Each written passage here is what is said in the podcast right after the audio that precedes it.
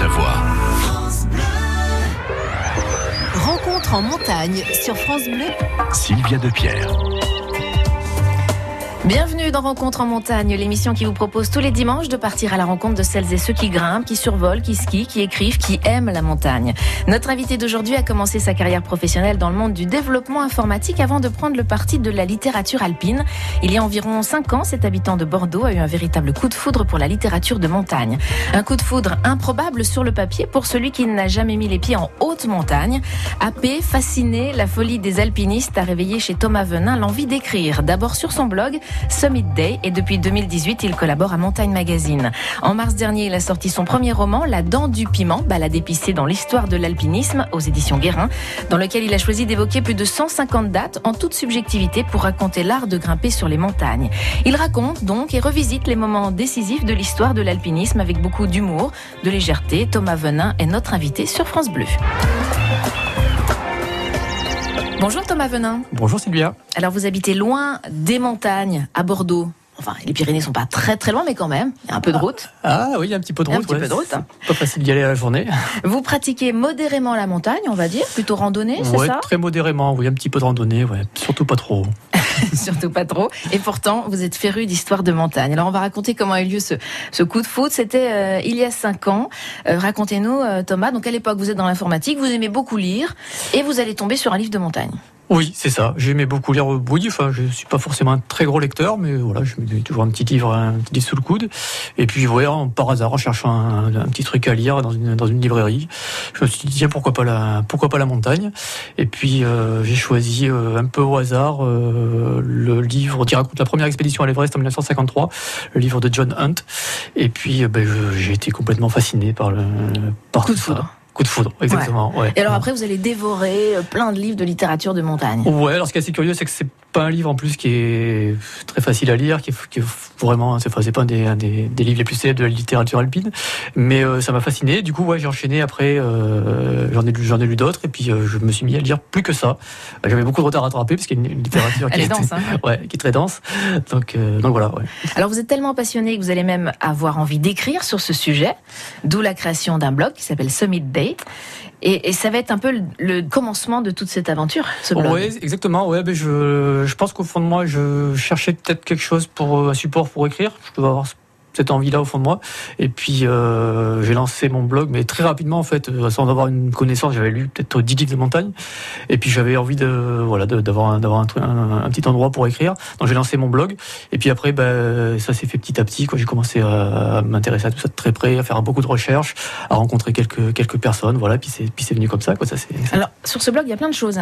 Il y a de l'histoire, des anecdotes. Vous aimez les, les petites histoires dans l'histoire avec un grand H? Ouais, c'est ça. Bah, il y en a tellement. C'est, euh, c'est-à-dire qu'il y a tellement d'histoires. Euh, pas besoin de se creuser la tête pour raconter les histoires. Elles sont déjà là dans les livres. Il y a juste à les, à les reformuler avec euh, avec sa patte. Quoi. Donc c'est, euh, je trouve ça facile quoi d'écrire sur la montagne. C'est il y a tellement de trucs extraordinaires qui se passent. Pas besoin, de- pas besoin de se creuser la tête. Quoi. Ça c'est tout seul. Il n'y a jamais de page blanche, quoi. Exactement. Ouais. Et puis de l'actualité aussi sur le blog. Il y a tout. hein. Ouais. Alors euh, moi maintenant parce que mon blog est plus tellement mis à jour depuis que. Vous avez moins le temps. Ouais, j'ai moins le temps depuis que je travaille pour Montagne Magazine. Donc euh, voilà. Alors c'est vrai que les choses après vont s'accélérer. Vous allez euh, collaborer avec euh, Alpine Mag, puis Montagne Magazine où vous êtes depuis euh, quelques mois. Et puis euh, vous avez sorti votre premier roman, La Dent du Piment, chez un des éditeurs phares de la littérature de montagne à Chamonix, qui est Guérin. Ouais. C'est un parcours pour le moins inattendu, même pour vous, non Ah complètement, ouais. Bah, on m'aurait dit il y a 5 ans, euh, tu vas écrire un bouquin sur la, sur la montagne, j'aurais fait des yeux. je me rappelle même plus à l'époque, quand je connaissais pas tout ça, il y a, il y a 5 ans, on m'aurait parlé de Bonatti, je, je savais pas si Qui je connaissais, je savais qui c'était. Voilà, et aujourd'hui, ouais, c'est un peu... euh, Voilà, donc en cinq ans, vous avez accroché à l'histoire de la, de la montagne, vous vous êtes mis à écrire et vous avez votre livre rouge chez Guérin. chez Guérin, ouais. Euh, la dent du piment, Ouais, quand même une belle aventure. Bon, on va rentrer dans le détail de cette aventure si vous le voulez, vous le voulez bien, Thomas. On va prendre le temps de remonter le temps avec vous. C'est parti? C'est parti. France Bleu Pays de Savoie.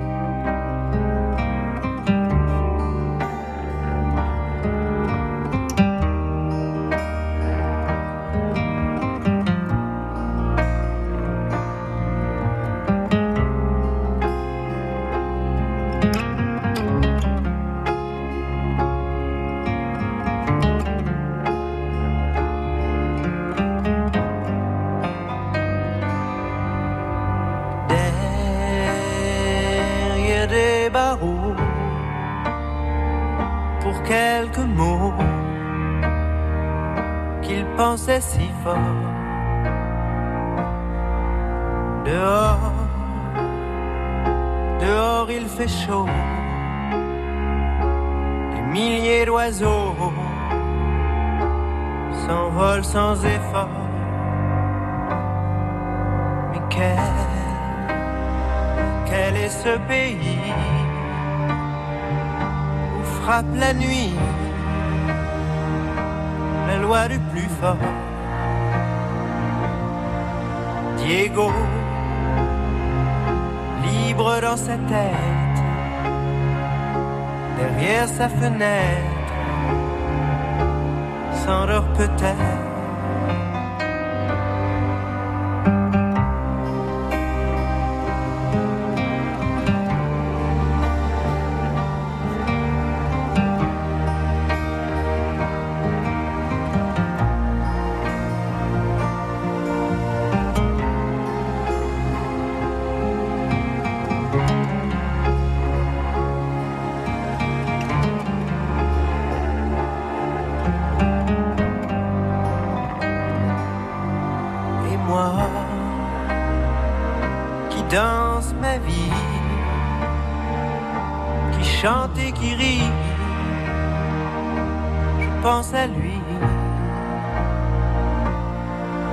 Diego,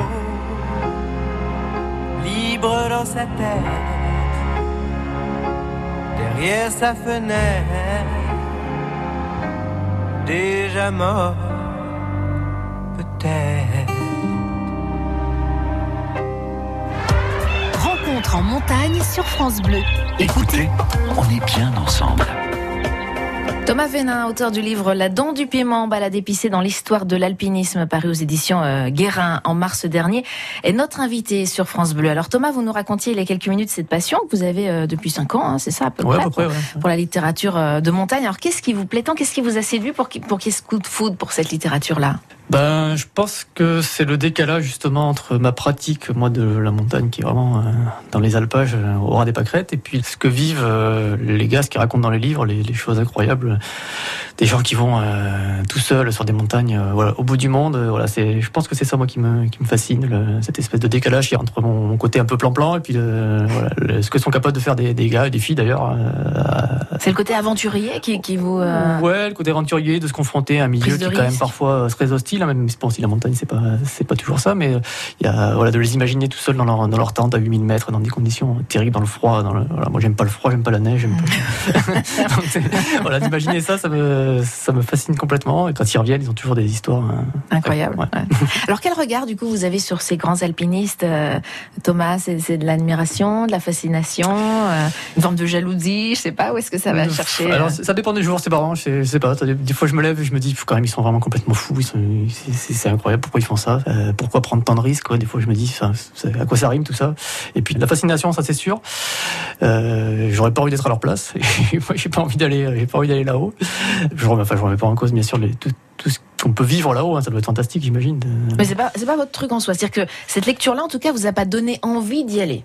Clairement. Non, non, bah, il y a des choses pas très drôles des fois hein, dans les dans les livres. Voilà, il y a beaucoup de beaucoup de morts, beaucoup de tragédies, euh, des, des, des gars qui reviennent à moitié amputés. On peut pas dire que ça donne envie. Il y en a à qui ça doit donner envie, j'imagine. Oui, il y en a qui se donnent Parce envie. que tous les, grands- les grands alpinistes disent s'inspirer de la littérature, des, des écrits de, de Terré, euh, Herzog et compagnie. Donc, euh, donc il y en a qui ça donne envie. Moi, ça me donne pas envie. Voilà. Alors vous avez beaucoup lu, hein, par contre. Beaucoup Alors, lu, ouais, bah, c'est-à-dire qu'il y a une littérature qui est quand même assez opulente. Je sais pas combien il y a de livres de montagne qui sont parus dans le, dans le monde. Mais il y en euh, a beaucoup dans la bibliothèque à la maison. Vous les avez comptés juste pour voir ou pas? Ouais, je les ai pas comptés, mais il y en a de plus en plus. Ça, ça, ça s'empile. Ouais, il va falloir que je, que je rajoute une étagère, je crois là. Si vous deviez en conseiller justement à, à les deux ou trois titres à, à- à des personnes qui justement connaissent pas cette littérature de montagne, mais là c'est subjectif, hein, lesquels vous ont vraiment marqué?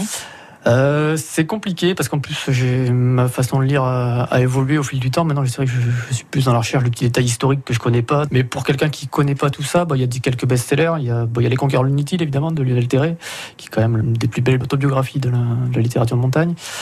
Euh, voilà. Après, moi, j'aime beaucoup Georges Livanos, Au-delà de la verticale, qui pour moi est un livre, un livre génial. Il avait une, une verve, une, une façon de raconter la montagne. Alors, lui, il était plutôt dans les Dolomites, donc il n'y a pas de, il y a pas trop ce qui me fascine, l'Himalaya, la haute altitude et tout ça. Mais euh, il a une façon de raconter, il a un humour. Ouais, dans le style, il vous a inspiré. Ouais, voilà, Ouais. ouais, ça par contre, c'est sûr que. Voilà, après, euh, les quelques grands classiques euh, pour commencer. La mort suspendue, Joe Simpson, par exemple, qui est un best-seller. Voilà, c'est toujours, toujours des choses sympas à lire. et est-ce que vous avez aussi vos chouchous, du coup, parce que vous en avez lu beaucoup, des histoires Est-ce qu'il y en a pour qui vous avez une affection particulière? Celui qui me fascine peut-être le plus, c'est Messner, je pense. Alors, peut-être pas le personnage, qui a l'air assez euh, un petit peu complexe, et, euh, mais, euh, mais par ce qu'il a fait, voilà, c'est lui qui, qui est capable de partir tout seul à, à 8000 mètres sur une montagne où il y a vraiment que lui, d'aller tout seul au sommet, de redescendre. Vous arrivez à imaginer ce qui se passe dans sa tête, dans la tête de ces aventuriers qui se lancent ce style de défi? Bah je sais pas. Alors ils disent tous que ils ont pas envie de mourir. C'est Ouais, ouais, ça un truc revient tout le ouais, temps. tout. Euh, pourtant, quand ils partent comme ça, c'est forcément il y, a une prise de risque qui est, qui est énorme. Ils ont, je pense, juste envie d'aller en, en montagne. Enfin, Messner, par exemple, il est il va très peu en dessous de 8000 mètres, c'était les 8000 son truc quoi. Il avait je pense un rapport à la très haute altitude qui lui plaisait, il y avait une sorte peut-être d'addiction d'aller là-haut, il, se passe des choses dans la tête à, à 8000 mètres qui sont euh, qui sont folles quoi. C'est Alors, toutes ces histoires euh, himalayennes, et d'ailleurs, vous, vous en parlez aussi dans Montagne Magazine, puisque vous écrivez des chroniques himalayennes. Euh, pour autant, même si la haute altitude vous tente pas à titre personnel, euh, Thomas, est-ce que l'envie d'aller faire un tour dans les montagnes himalayennes, juste faire un trek, quelque chose de plus accessible, vous, vous tente? Ça fait partie des potentiels projets de la vie? Je voyage pas beaucoup donc je sais pas si euh, Ça, ça peut venir. Ouais, ça peut venir, ouais. ouais. euh, je sais pas si je choisirais le Népal, peut-être. Oui, c'est vrai. Alors, j'aurais envie, évidemment, d'aller voir les, les voir montagnes de plus près. près. ouais. Après, c'est très touristique. Les treks en Himalaya, le trek qui va au camp de base de l'Everest, par exemple, c'est un truc qui m'attire pas du tout parce que c'est, c'est devenu une autoroute. Et voilà, donc ça, c'est. Déjà, pour aller au sommet, ça- certaines fois, Oui, devient alors ça, oui, ça, on en aussi une autoroute. tard, On en parlera, Ouais. ouais, tout à fait. Euh, bon, on va discuter avec vous, euh, Thomas Venin, de ce livre euh, paru aux éditions Guérin, La dent du piment, balade épicée dans l'histoire de l'alpinisme. Et vous allez nous raconter bah, des dates qui vous ont euh, marqué, que vous racontez euh, si bien dans ce livre dans quelques minutes. Avec France Bleu Pays de Savoie. Vivez le plus beau des étés. Écoutez, on est bien ensemble. C'est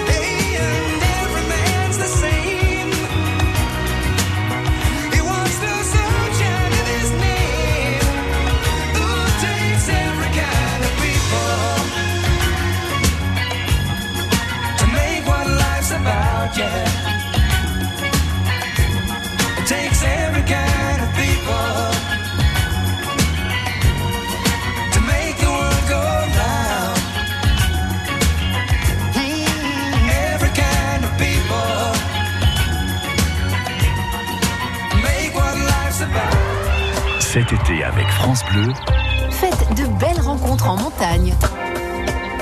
Thomas Vénin, auteur du livre La dent du piment, balade épicée dans l'histoire de l'alpinisme, paru aux éditions euh, Guérin dernièrement, est notre invité. Alors, vous êtes fier, Thomas, d'être entré dans la liste euh, des auteurs de littérature de montagne? Ah ben un peu, oui. C'est la classe, ça, Ah ben, quand chez même. non? Guérin, en plus, ouais, les livres rouges, évidemment. ouais. Ma bibliothèque est quand même. euh, Il y a plein de livres rouges dans ah, la oui, bibliothèque. hein. Bah ouais. justement, racontez-nous comment il est né ce livre, comment on vient alors déjà à découvrir cette littérature, à se mettre à écrire dans un blog Summit Day, à carrément sortir un livre aux éditions Guérin?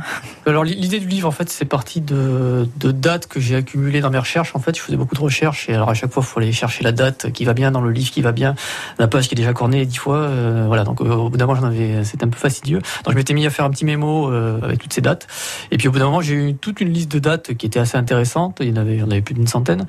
Donc je me suis dit bah, ça peut peut-être intéresser du monde, il y a quand même, il y a quand même de la matière. Et puis je me suis mis à le remettre en forme. Je savais pas trop comment faire au départ. Je m'étais dit peut-être pour mon blog, euh, le publier comme ça, on verra. Et puis, euh, bah, je connaissais, j'avais échangé un petit peu avec Charlie Buffet, donc qui est euh, responsable éditorial aux, aux éditions Guérin. Je me suis dit, eh, tiens, pourquoi pas, allez, je tente ma chance. Donc je, voilà, je lui ai envoyé le manuscrit. Et puis, bah, il m'a dit banco, quoi. Voilà, donc, bah super. Donc, Ah j'imagine, champagne non ce jour-là? Ah, bah, bien sûr, les champagnes, ouais, ouais. Enfin, il y avait encore du boulot parce que j'en- étais ouais, à 1930, à peu près. Je crois que j'en étais à la première de la phase du Cervin. Alors justement, j'étais en train de regarder la dernière date. Vous allez jusqu'où?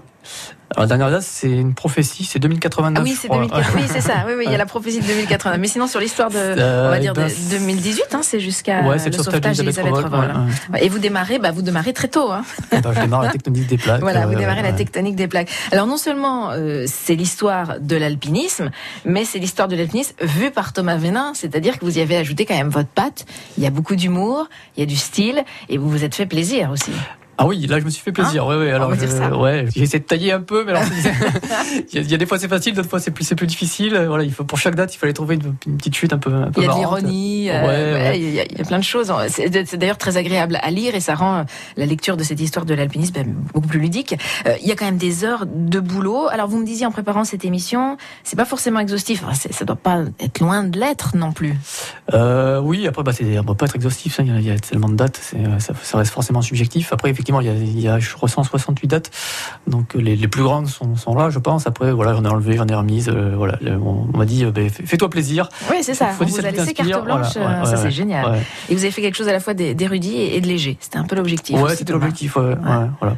On apprend plein de choses et en même temps, euh, ben, on, a le sourire. Et puis, euh, je pense que d'ailleurs, c'est peut-être là votre force, c'est le fait que vous soyez peut-être pas dans ce milieu-là complètement. Du coup, vous avez ce regard un Ben, peu c'est ce que tout le monde me dit dans le milieu. Ouais, c'est sympa d'avoir quelqu'un qui a un regard extérieur. Alors c'est de moins en moins vrai parce que je suis de plus en plus dans le milieu du Eh coup. C'est le risque.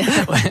Mais euh, mais effectivement, oui, je sais pas, il y a, il y a de pouvoir euh, mettre le doigt là où ça fait où ça fait un peu mal, euh, tout en tout en respectant bien sûr tout ça. hein. Oui, parce que du coup, euh, quand vous avez écrit le livre, est-ce que vous vous êtes dit à certains moments, oulala, là là, est-ce que ça j'ose? Est-ce que comment ça Oui, va être ah pris? bien sûr, ouais, Bah, c'est compliqué sur des événements récents notamment. On peut pas, hein, Ouais. c'est difficile de, de- de rire, de se moquer. Vous appréhendiez la manière dont les gens de la montagne allaient, allaient recevoir le livre? Oui, un petit peu. Là, il y a quand même un éditeur derrière, hein, donc euh, qui, qui est pas n'importe lequel. Donc bon, je, je, je craignais pas trop ça. Par contre, effectivement, le, le jour de la présentation du livre à Chamonix, chez, chez Guérin, il y avait effectivement beaucoup de chamonnières dans la côte des chamonnières, pratiquement dans la salle. Donc j'avais effectivement un peu d'appréhension. Un peu de pression. Comment ils vont voir ça et, Et alors, comment ça a été accueilli? Ah bah, très bien, ils étaient tous très enthousiastes. euh, voilà, c'était c'était vraiment un moment très très sympa. Beaucoup de commentaires positifs. Ils sont, ils sont contents en fait qu'on s'intéresse à leur histoire. C'est vrai que c'était un peu bizarre parce que c'était moi qui leur racontais leur histoire, qu'ils connaissaient déjà euh, par cœur. Alors, ce qui est bien, c'est qu'effectivement, les gens de la montagne vont redécouvrir l'histoire par votre prisme, et puis les gens qui ne connaissent rien dans l'histoire de l'alpinisme euh, peuvent aussi se plonger dans ce livre. C'est ça aussi qui est. Oui, c'est- c'était c'est la question. lecture. Alors, moi, au début, moi, je, dans l'idée, c'était plutôt un livre pour les spécialistes, pour les gens qui connaissent déjà, qui voulaient un peu redécouvrir, parce qu'il n'y a pas forcément de, de bouquin un peu bilan comme ça de toute l'histoire.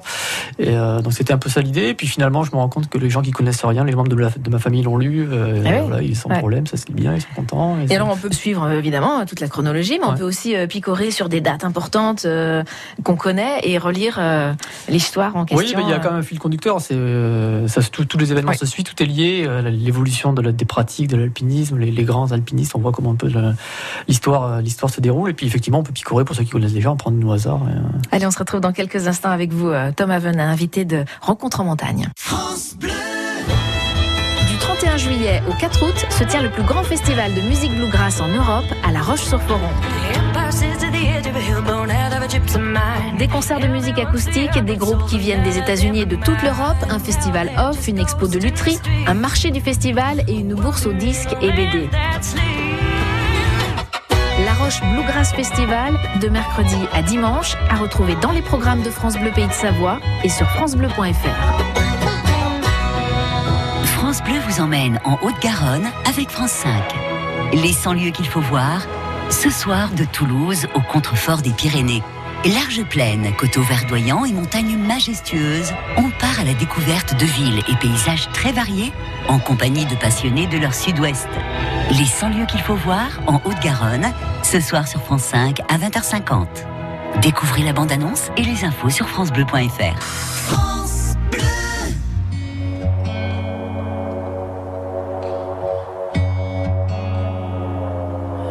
Départemental 106, c'est comme si c'était hier. Un mardi soir de février, sur un deux roues en solitaire. Il roulait tranquille, heureux sur sa planète, quand soudain au loin réverbère. Dans les phares du break, filant sous les étoiles, jaillit un éclair. Ses mobilettes en vol plané, en mille morceaux de lui cassés avec la malle foutue en l'air et les projets, dans les débris et la poussière au ciel. On n'est pas seul sur la terre, me dit un jour l'homme de fer. On n'est pas seul au monde dans nos nuits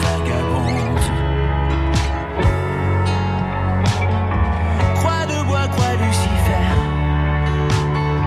Si je m'en j'irai aussi en enfer.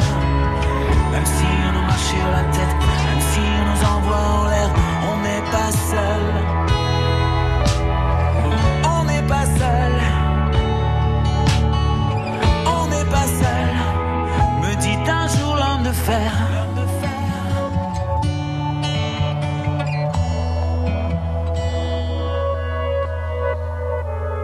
Départemental 106, c'était comme si à cet endroit précis, terres sous les lumières jaunies retombaient là sur le sol. Quand la vie ne tient plus qu'à un fil, pas besoin d'être un messie. Et savoir qu'il n'y avait plus grand chose à faire pour perdre aussi la parole. Le désordre et l'odeur d'essence, il prit l'homme sans bras dans ses bras, le déposa dans le fossé sans défense, en lui chuchotant ça ira, ça ira. On n'est pas seul sur la terre, me dit un jour l'homme de fer.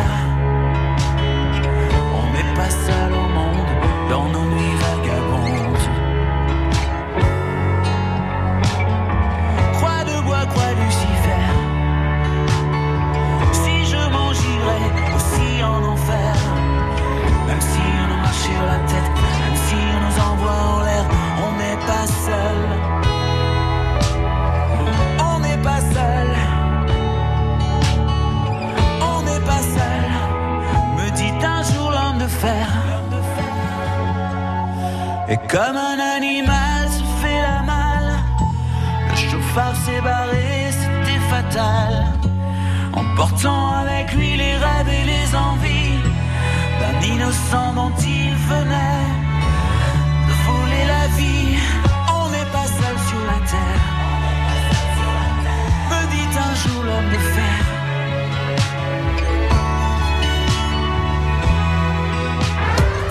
Rencontre en montagne sur France Bleu. Sylvia Depierre. Il est incollable sur l'histoire de l'alpinisme, auteur de littérature euh, de montagne. Thomas Venin est dans Rencontre en montagne aujourd'hui sur euh, France Bleu. Alors j'aimerais qu'on parle, parce que c'était difficile de, de, de, parler de tout le livre, tellement c'est dense évidemment cette histoire de l'alpinisme. Donc on, a, en préparant cette émission, euh, fait des choix et on a, on a choisi d'évoquer l'ascension de l'Annapurna et la conquête de l'Everest qui sont mmh. des moments forts. j'aimerais que vous nous racontiez, puisque vous avez toutes les informations en main Thomas, qu'on revienne sur l'ascension de l'Annapurna, qu'on revienne sur ce 3 juin 1950, Terrer et Buffal, Lachenal, Herzog. Est-ce qu'on peut avoir votre, votre version de, de l'histoire? Ah Ouais, ben, alors il y, en a plusieurs des versions, attention. bon, maintenant on a, on a, éclairci un peu tout ça, mais euh, non, oui, c'est effectivement un, des grands moments de l'histoire, puisque bah, surtout pour nous, Français. Français bah, la conquête des 8000, on est en plein dedans, euh, période très nationaliste où chaque pays euh, a fait un peu ajouter son dévolu sur un, sur un sommet. Les Allemands sont au Nanga Parbat, les Anglais euh, sont à l'Everest, voilà, les Italiens au K2, et puis bah, les Français euh, qui avait fait une tentative dans les années 30 au, Hidden Peak, décide d'organiser une expédition. Euh, donc soit l'Annapurna, soit au Dolagiri. Il y avait deux sommets, euh, deux sommets en vue. C'était des régions qu'on connaissait pas du tout. À l'époque, bah, il y a un petit groupe d'alpinistes très très fort, donc Rebuffa, Lachenal, Terré, voilà, qui sont les meilleurs alpinistes du monde à l'époque. Le comité français de l'Himalaya décide d'organiser une, expédition et choisit donc Maurice Herzog comme, comme chef d'expédition, qui lui n'était pas, pas guide, qui n'était pas un très grand montagnard et qui a été choisi comme chef d'expédition. L'histoire de l'Annapurna en fait commence euh, à Paris, enfin dans les locaux du, club alpin, où il y a une espèce de, réunion euh, avant le départ où euh, donc Lucien Davis, qui est un peu le chantre de l'alpinisme en France à l'époque, qui organise ça et qui fait prêter une espèce de serment aux alpinistes qui doivent obéissance à leur chef d'expédition. Ils signent un contrat en disant qu'ils doivent rien publier dans les 5 ans qui suivent l'expédition à leur retour. Enfin bref, c'est un truc qui surprend déjà à l'époque Rébuffa notamment, qui est, qui est assez surpris par ça, très étonné, parce que ben, Rébuffa et Lachenal notamment, ben, les drapeaux, c'est pas trop leur truc, ils voulaient juste aller en montagne en fait. Voilà, ils étaient très contents de partir euh, découvrir ces montagnes à l'autre bout du monde et, se faire plaisir. Quoi. Et Herzog était lui plus dans l'idée de voilà pour la conquête, pour la France. Euh, voilà, donc c'est il y avait déjà avant le départ quelques divergences de ce point de vue-là. Donc ensuite ils partent euh, ils partent là-bas. L'objectif premier, c'était le Dolagiri, mais ils sont un peu empêtrés. Ils avaient du mal à accéder au pied de la montagne. Ça avait l'air très difficile. Le temps passe, la mousson approche, donc le, chronomètre tourne. Euh, ils finissent par euh, s'orienter vers la Napurna. Et puis là, bah, fin mai, en fait, tout tout s'enchaîne. Euh, le, beau temps, le beau temps est là. Ils arrivent à installer quelques camps sur la montagne. Puis ce qui est très étonnant, c'est que contrairement aux autres expéditions, c'est une expédition finalement assez légère. Il n'y a pas d'oxygène. Il y a quelques porteurs. Là, c'est vraiment une expédition euh, légère, comme on le voit aujourd'hui. Ils arrivent comme ça à installer des camps euh, assez rapidement sur la montagne et puis ils arrivent à se mettre en position pour, tenter le sommet euh, au début du mois de juin. Quoi. Lachenal et, Herzog partent vers le sommet le 3 juin. Donc là, bah, c'est une, journée historique. Un moment au milieu de l'ascension, Lachenal sent qu'il a ses pieds qui gèlent et il sent que bah, s'il va au sommet, bah, il va lui laisser quelques, quelques plumes. Il attrape Herzog par le bras et lui dit si je, retourne, qu'est-ce que tu fais? Et Herzog, qui était complètement illuminé par, par le sommet, rien ne pouvait l'arrêter, lui dit bah, je, je, continuerai seul. Donc Lachenal, qui était, qui était guide, refuse d'abandonner son compagnon comme ça. Donc il l'a suivi, il l'a suivi jusqu'au sommet. Ce qui est assez représentatif de cette histoire, c'est euh, les photos du sommet. On a une, je sais pas, une dizaine de photos d'Herzog avec des drapeaux. Il, il, avait amené son drapeau de son entreprise à l'époque, euh, Kleber Colombe. Et il y a une petite photo de Lachenal euh, qui est toute floue, où il a appuyé sur un rocher. voilà, donc c'est c'est assez représentatif de l'état d'esprit d'Herzog et de Lachenal, qui n'étaient pas du tout sur la même longueur d'onde. Voilà. Et donc après ça, il y a la, ben, la descente. Ça tourne un peu au, au drame. Au, ouais, au drame, à la survie. ils arrivent à redescendre jusqu'au camp où les attendent Rebuffa et Terré qui les récupère dans un triste état. Donc Herzog a perdu ses gants euh, après le sommet. Euh, Lachenal se casse la figure avant d'arriver au camp. Il, réussit à remonter. Enfin bref, il les récupère. Euh, ils sont dans un triste état, complètement gelés de partout. Donc il passe la nuit à, essayer de soigner les gelures. Le lendemain, il y a un brouillard pas possible. Ils essaient de descendre tant bien que mal. Ils tournent en rond, ils se perdent. Ils finissent par tomber dans une crevasse. le lendemain, ils sont tous à moitié aveugles parce qu'ils n'avaient pas leurs lunettes. Enfin bref, ils ont ophtalmie des neiges et compagnie. Et puis ils finissent par retrouver le docteur Schatz, un peu par hasard, qui les récupère et puis après ils réussissent à atteindre le, camp de base comme ça. Et ensuite il y a toute la partie euh, où ils se retrouvent dans la vallée et bon ben voilà là il y a le, médecin Jacques qui commence à pratiquer les premières amputations sur Herzog et Lachenal. Donc c'est euh, assez dramatique. Et puis après tout ça, ben, il y a le retour en France. Herzog qui tire un peu toute la couverture à lui, euh, Lachenal qui se remet très mal, qui vit très mal l'idée d'avoir perdu ses orteils, il se demande s'il pourra retourner en montagne. Enfin c'est et pendant ce temps-là, Herzog lui il s'en fiche, il a, il a, perdu ses mains, il a perdu ses pieds, mais voilà pour la pour la gloire de la France, donc ça lui va bien. Et puis alors ensuite il y a, ben, il y a les récits. Herzog publie Annapurna Premier 8000, qui est un, carton best-seller qui est traduit dans toutes les langues et qui est vendu à plusieurs millions d'exemplaires. Et puis, et puis Lachenal veut publier sa version à lui, commence à écrire les carnets du vertige, et puis il se tue accidentellement dans une crevasse en 55 dans la Vallée Blanche. Et Herzog récupère le manuscrit et rature bah, tous les points qui lui, qui lui plaisent pas trop là-dedans, et puis en publie donc une version, une version un peu édulcorée après la mort de Lachenal. Voilà. C'est tout ça que vous racontez aussi dans les. Euh, ouais, voilà. Et ça s'arrête pas là parce qu'après, bah, les éditions Guérin publient en 96, je crois, la version euh, non expurgée des carnets, euh, où on découvre bah, la vraie vision de, tout ça. Quoi. Et puis entre-temps, Rebuffa aussi avait donné sa, vision des choses et on se rend compte qu'ils n'étaient pas du tout sur la même longueur d'onde par rapport à, par rapport à Herzog. Donc Herzog avait vendu une version très personnelle, voilà, c'était sa vision à lui et on a découvert ça longtemps après. L'histoire de la c'est une histoire qui s'étale de 1950 jusqu'à la mort d'Herzog en 2012. Quoi. c'est ça. Alors on découvre tout ça et puis alors juste pour avoir une petite idée, hein, si je me mets à la date du 3 juin 1950, euh, vous démarrez euh, cette petite chronique euh, façon football. Je suis, je suis fouteux à la base. D'accord, vous êtes fouteux. Je lis juste le début, juste pour que les gens euh, se mettent un peu dans, dans l'ambiance. Alors qu'on joue les prolongations sur l'Annapurna, Terre et récupère, remonte toute la pente et passe à Rebuffa. Après une merveille de petits ponts de neige, ce dernier glisse en profondeur vers Lachenal et Herzog, parti à la limite du hors-jeu. Après un 2 contre 1 de légende, les deux hommes offrent la Coupe du Monde d'alpinisme à la France. Plus rien ne sera jamais comme avant. C'était un peu ça. Hein. C'est à l'époque des conquêtes euh, des sommets des 8000, euh, les, les conquêtes nationales, c'était un peu la Coupe du Monde d'alpinisme. Hein. Exactement.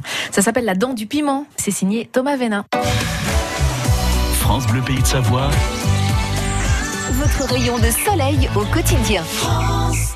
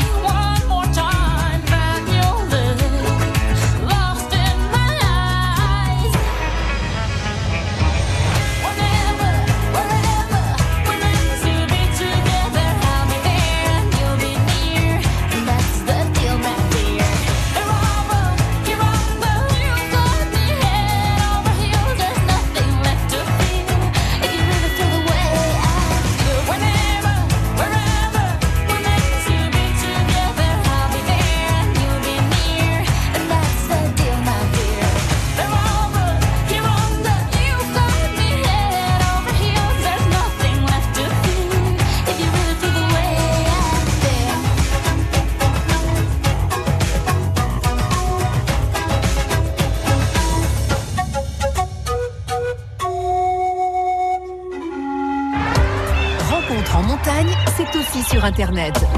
FranceBleu.fr L'histoire de l'alpinisme racontée par notre invité Thomas Vénin, auteur du livre La dent du piment, paru euh, chez Guérin.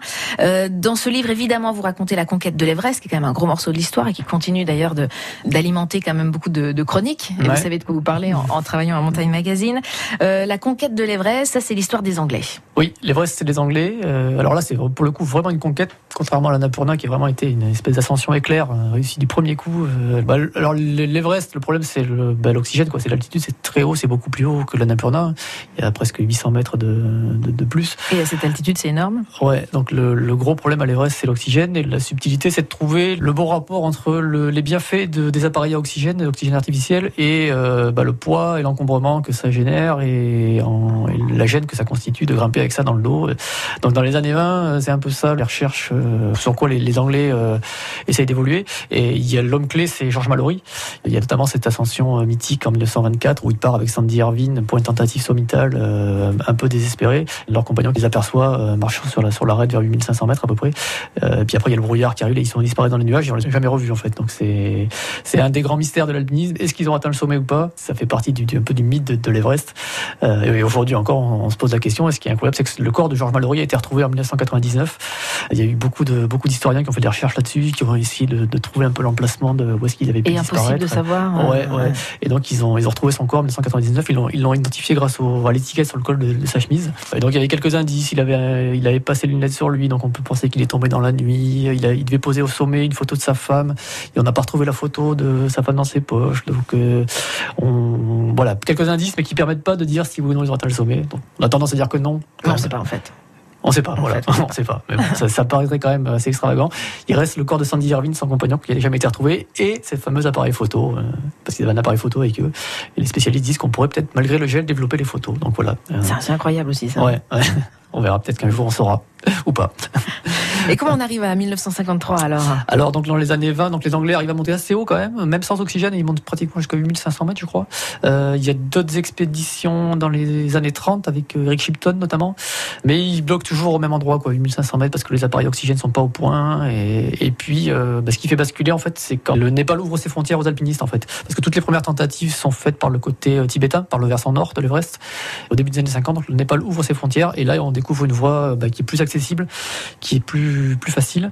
C'est les Suisses d'abord qui vont en 52 avec euh, Raymond Lambert et Tenzin Norgay déjà à l'époque. Et ils montent jusqu'à 8600 mètres, je crois, à peu près. Ils font demi-tour, mais bon, ils préparent bien le terrain quand même pour les Anglais qui arrivent, euh, qui arrivent l'année d'après, donc en 53, avec une expédition à l'organisation militaire, avec des appareils euh, à oxygène. Là, il y a des moyens. hein. Ouais, gros moyens, des appareils oxygène qui sont fiables. Et donc, bah là, ils, ils font le siège de la montagne pendant des mois jusqu'à jusqu'à ce que ça passe, quoi. Voilà, c'est Elmon Hillary et Tenzin Norgay qui sont, qui sont au sommet, mais qui sont finalement pas là par hasard, mais presque ils étaient au bon endroit au bon moment. C'est ce que je dis dans le, Ouais. dans le livre, mais euh, voilà, ça aurait pu être. Ça fait euh, partie aussi du, du jeu d'être là au bon moment. au bon Exactement, ouais, voilà, ouais. Donc, ça- sans leur enlever le mérite qui leur revient. Bien sûr. Un mot justement sur, sur cet Everest, parce qu'on a encore vu euh, récemment euh, des images assez impressionnantes de gens qui font euh, la queue pour arriver au sommet. Quel regard vous portez, Thomas, sur, sur cette ascension du plus haut sommet du monde Bah, c'est compliqué l'Everest. C'est alors évidemment quand on voit les images, là, on se dit c'est hein. n'importe quoi. Elles sont pas nouvelles les images. hein, non, c'est oui, oui, bah, ça date. Oui, il y avait déjà, de- il y a- il y a- en 2012, je crois déjà, il y avait une image. euh, Oui, vous parlez d'une ouais. certaine date là où les conditions étaient optimum, où je sais pas combien il y a de personnes qui tentent le sommet euh, ce jour-là. Je crois que j'ai vu ça sur votre blog. Oui, oui, oui. bah, C'était en 2012, je crois. Voilà, Euh, ça. là, cette année, il y a eu. il y a euh, 200 et quelques personnes qui font le sommet dans, dans la journée. Oui. Un truc de fou. C'est possible, je euh, sais plus les chiffres. Bah, cette année, c'était ça. Il y a eu une, fenêtre météo très courte et donc du coup, tout le monde est allé au sommet en même temps, mais euh, au même moment. Donc, euh, mais c'est compliqué parce que effectivement, quand on voit les images comme ça, on se dit, bah, c'est n'importe quoi. Pourquoi ils font ça Pourquoi quel intérêt quoi Et puis, euh, bah, quand on prend du recul, bah, euh, le problème c'est qu'au Népal, c'est une écononie, c'est une industrie. Euh, si on enlève ça au Népal, bah, c'est compliqué, quoi. On rajoute euh, la pollution avec les gens qui jettent Ouais, tout n'importe voilà, où. les corps, malheureusement Ouais, aussi les euh, corps, jonchent euh, le. voilà, même ne serait-ce que les, les déjections humaines dont on sait Ouais. que faire, là, c'est un, c'est un vrai problème. En plus, maintenant, ça fond un peu, ça tombe dans les, dans les rivières. Voilà, c'est- il y a beaucoup de problèmes, et bien on ne sait pas comment les résoudre. Quoi. Voilà. Il, y a, de plus en plus de monde, malheureusement. Le gouvernement népalais ne, ne prend pas de mesures euh, dans le bon sens, mais c'est un vrai problème. Thomas Vénin est l'invité de Rencontre en montagne. Bonjour à tous, c'est Dédé le jardinier. Avec mes amis jardiniers, jardinières et paysagistes de la région, je vous emmène cet été dans les jardins des pays de Savoie. Découvrez avec nous des jardins et des sites naturels magnifiques, mais aussi leurs coups de cœur et ce qu'ils aiment dans les jardins des autres. Pour en profiter vous aussi, rendez-vous tous les jours sur France Bleu Pays de Savoie à 6h15 et 11h25. Labellisé France Bleu Pays de Savoie. Les masters de pétanque font escale à Cluse les 31 juillet et 1er août. Les meilleurs joueurs du monde vont jouer et s'affronter par vie des essais. Suivez avec France Bleu la compétition de l'été des juniors aux gentlemen. Les 20 ans des masters de pétanque se jouent les 31 juillet et 1er août à Cluse et c'est gratuit. À retrouver dans les programmes de France Bleu Pays de Savoie.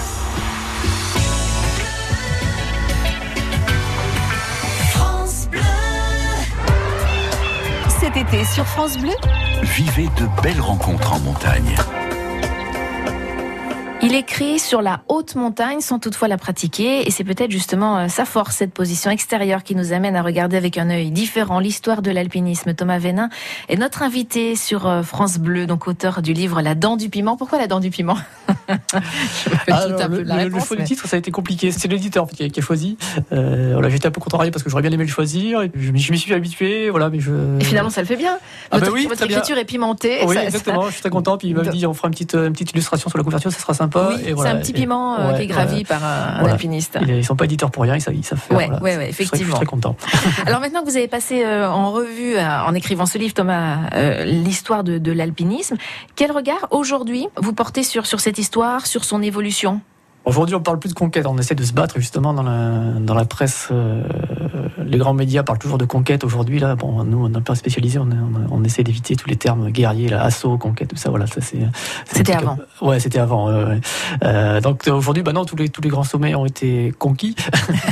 Euh, donc aujourd'hui, bah, le, le grand alpinisme, c'est c'est alors il y, a, il y a encore énormément de montagnes vierges au Népal, au Pakistan. Alors les 8000, il y a encore quelques grands alpinistes qui vont essayer d'ouvrir des, des nouvelles voies. Cet hiver dans le K2 à faire encore, qui n'a pas jamais été fait. C'est peut-être Là encore, on peut parler de conquête, peut-être la dernière, la dernière grande chose à faire en Himalaya. Et après, maintenant, les grands alpinistes, voilà, sur des sommets plus petits, ouvrir des voies plus techniques, des parois plus difficiles. Euh, voilà, il y a, il y a deux Tchèques là, qui ont fait un truc au, au Chamlang, euh, là au printemps, qui était une ascension dont on n'a pas beaucoup parlé, mais qui était un truc, un truc euh, super. Il y a des Russes qui étaient euh, au Janu aussi, qui ont eu une aventure incroyable, qui ont passé 17 jours là, sur la montagne. Donc le Janu, c'est c'est un 7000, c'est pas un 8000, on en parle moins. Mais c'est voilà, c'était une aventure. Ils sont passés par, par un versant, ils sont redescendus par l'autre. Ils sont arrivés, ils avaient perdu 10 kilos. Enfin, c'était une, Oui. histoire, une histoire incroyable. On n'en a pas beaucoup parlé.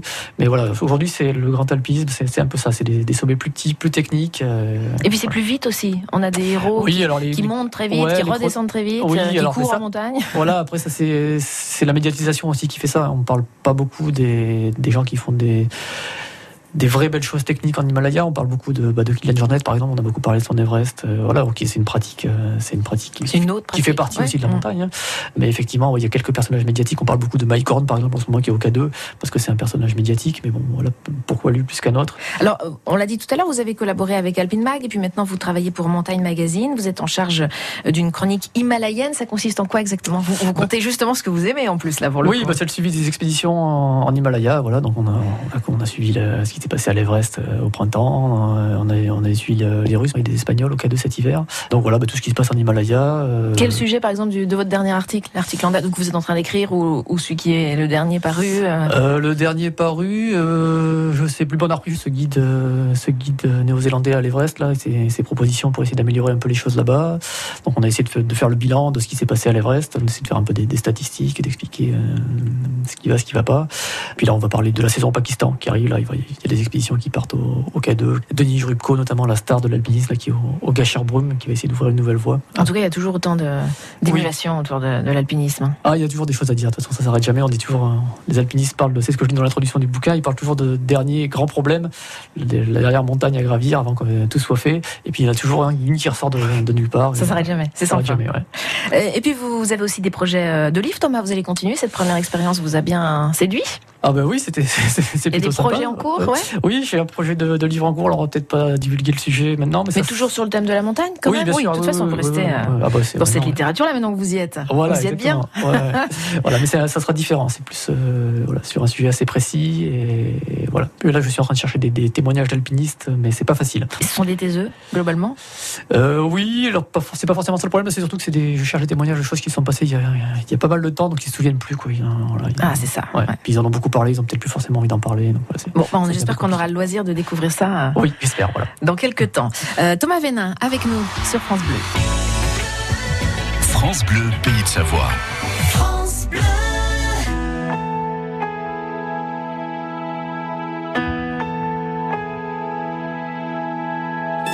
J'ai le cœur usé comme un disque rayé qu'on a trop écouté. J'ai le cœur up tempo comme un tube de disco qu'on a dansé de trop. J'ai le cœur vinyle qui part au quart de tour. Et sur ma platine, faut que ça tourne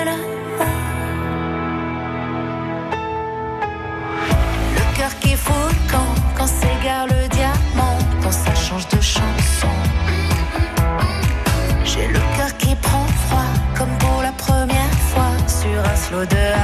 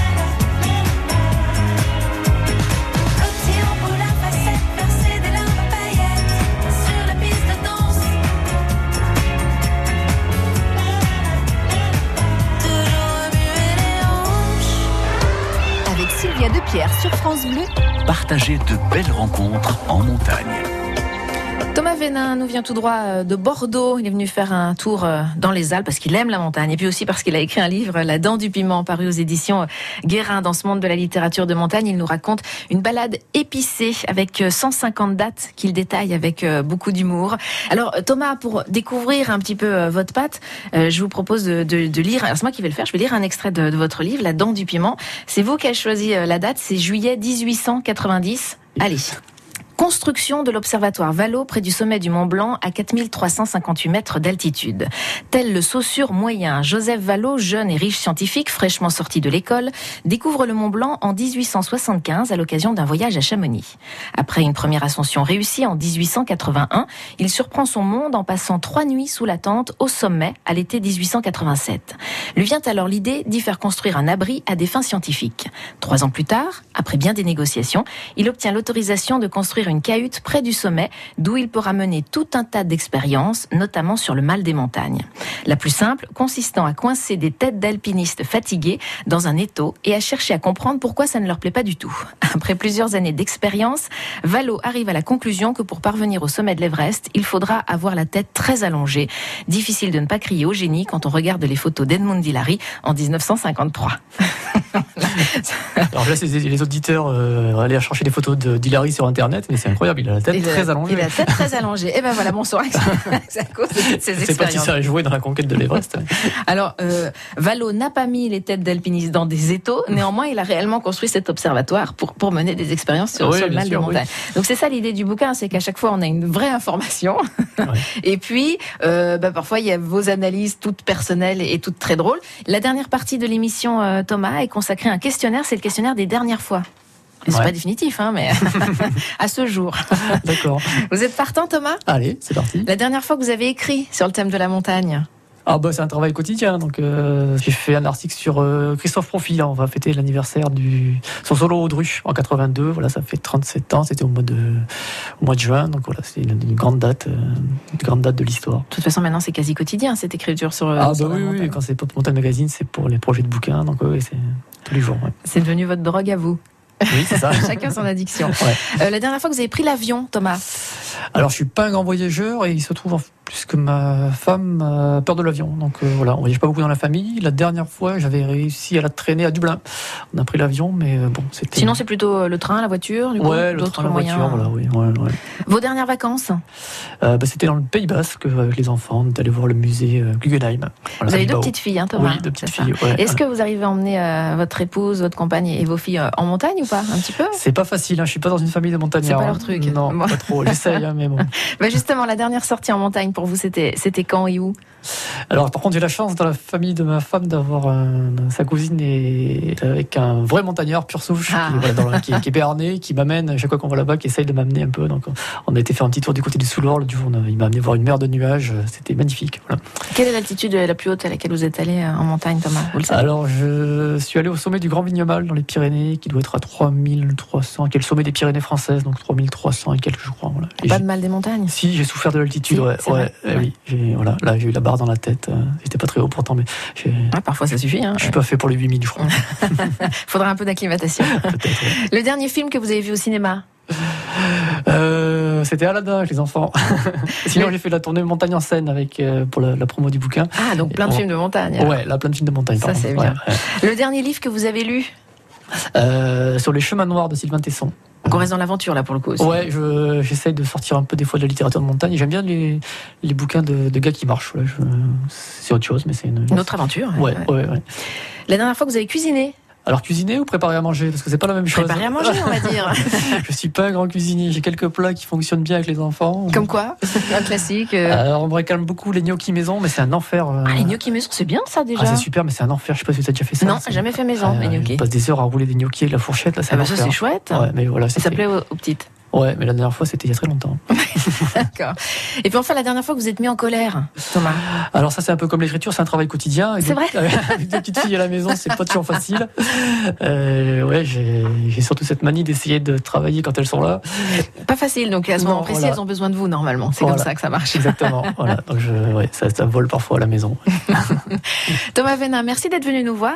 Merci. Je rappelle le titre de votre livre, La dent du piment, balade épicée dans l'histoire de l'alpinisme, paru aux éditions Guérin. C'était un plaisir. Merci, à vous. Sylvia.